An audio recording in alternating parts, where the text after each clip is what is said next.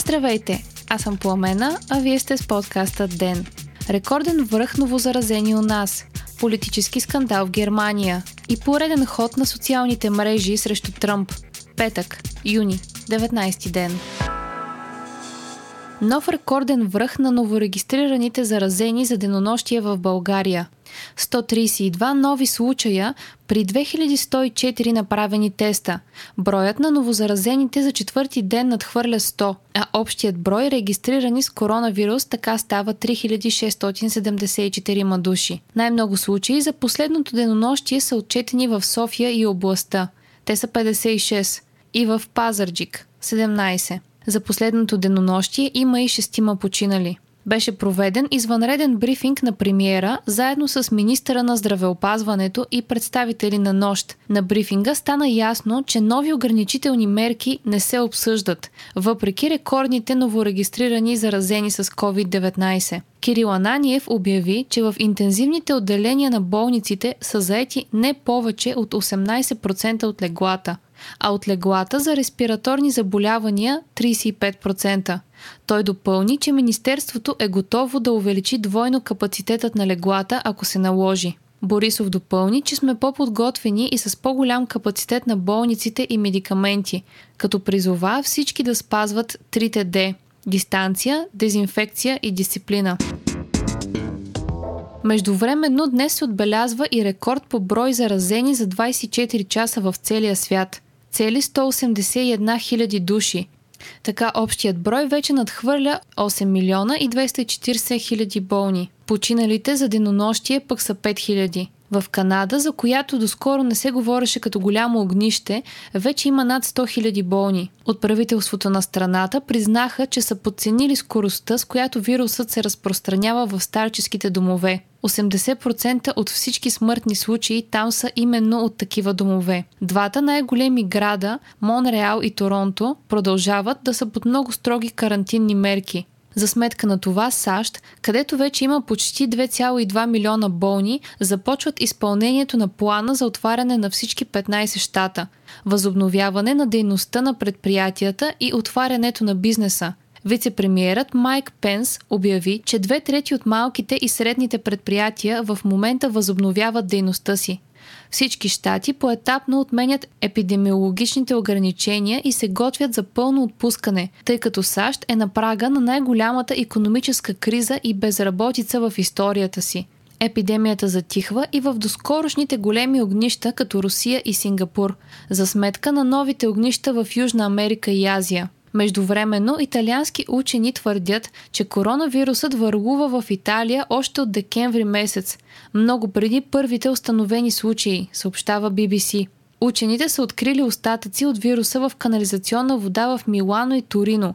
Генетичните следи показват, че вирусът е бил там поне от 18 декември миналата година. Това е доказателство за теорията, че COVID-19 върлува в Европа много по-рано, отколкото се смяташе доскоро. Миналия месец френски лекари обявиха, че са открили пациент от болница до Париж, който е имал коронавирус поне от 27 декември. В Испания също в отпадъчна вода са открити следи от вируса, които доказват, че той е бил в Барселона най-рано от средата на януари, 40 дни преди първият официален случай там.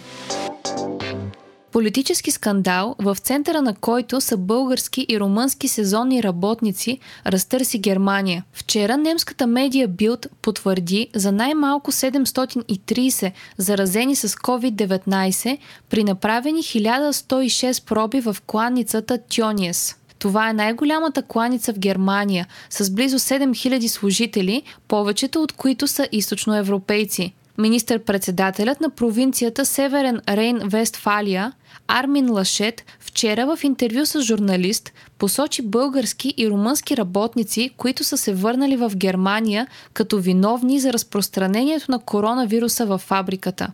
Изказването му предизвика сериозен отзвук както в Германия, така и у нас – Генералният секретар на Социал-демократическата партия Ларс Клингбайл настоя Лашет да се извини и определи изказването му като абсурдно и лоша шега. Лашет понесе критика и от местните лидери на партията, както и от външният министър Хайко Маас.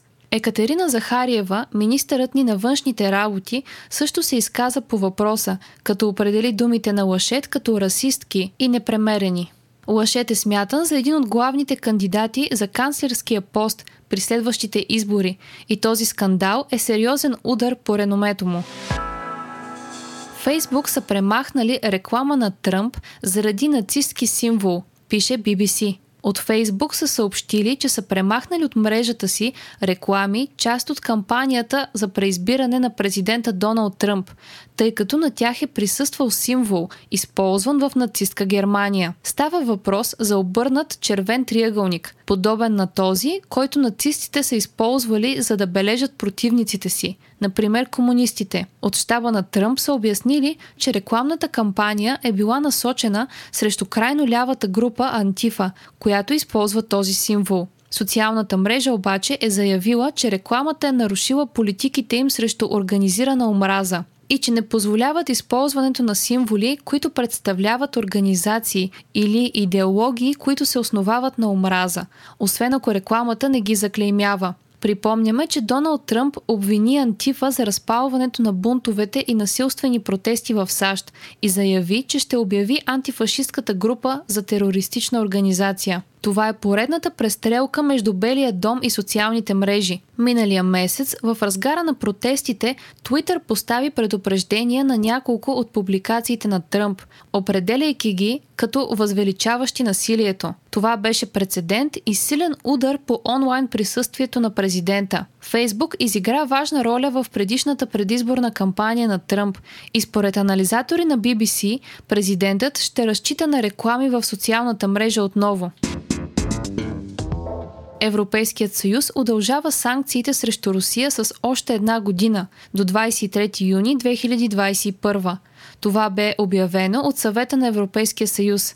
Санкциите бяха наложени през 2014 година заради анексирането на Крим от Русия. Забранява се внасянето на продукти от Крим в Европейския съюз, както и туристическите услуги на полуострова. Действат и европейските санкции, свързани с ситуацията в източна Украина, които засягат определени сектори от руската економика. Прекъснати са и преговорите за установяване на безвизов режим между Европейския съюз и Русия. ООН, Световната здравна организация и World Wide Fund International са се обединили около мнението, че пандемии като настоящата са в резултат на разрушителното влияние, което човек има върху природата, пише The Guardian.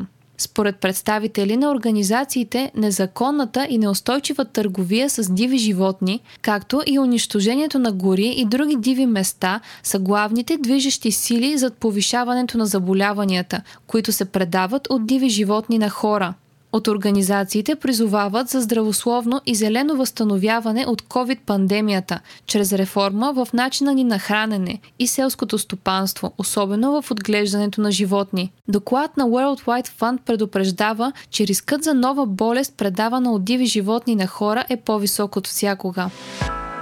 Вие слушахте подкаста Ден. Ден е част от мрежата на Говори Интернет. Епизода води Пламена Крумова. Главен редактор на Ден е Димитър Панайотов. Аудиомонтажа направи Антон Велев. Ако искате да не изпускате епизод на Ден, можете да се абонирате за нас в Spotify, Google Podcast или да ни оцените в Apple iTunes.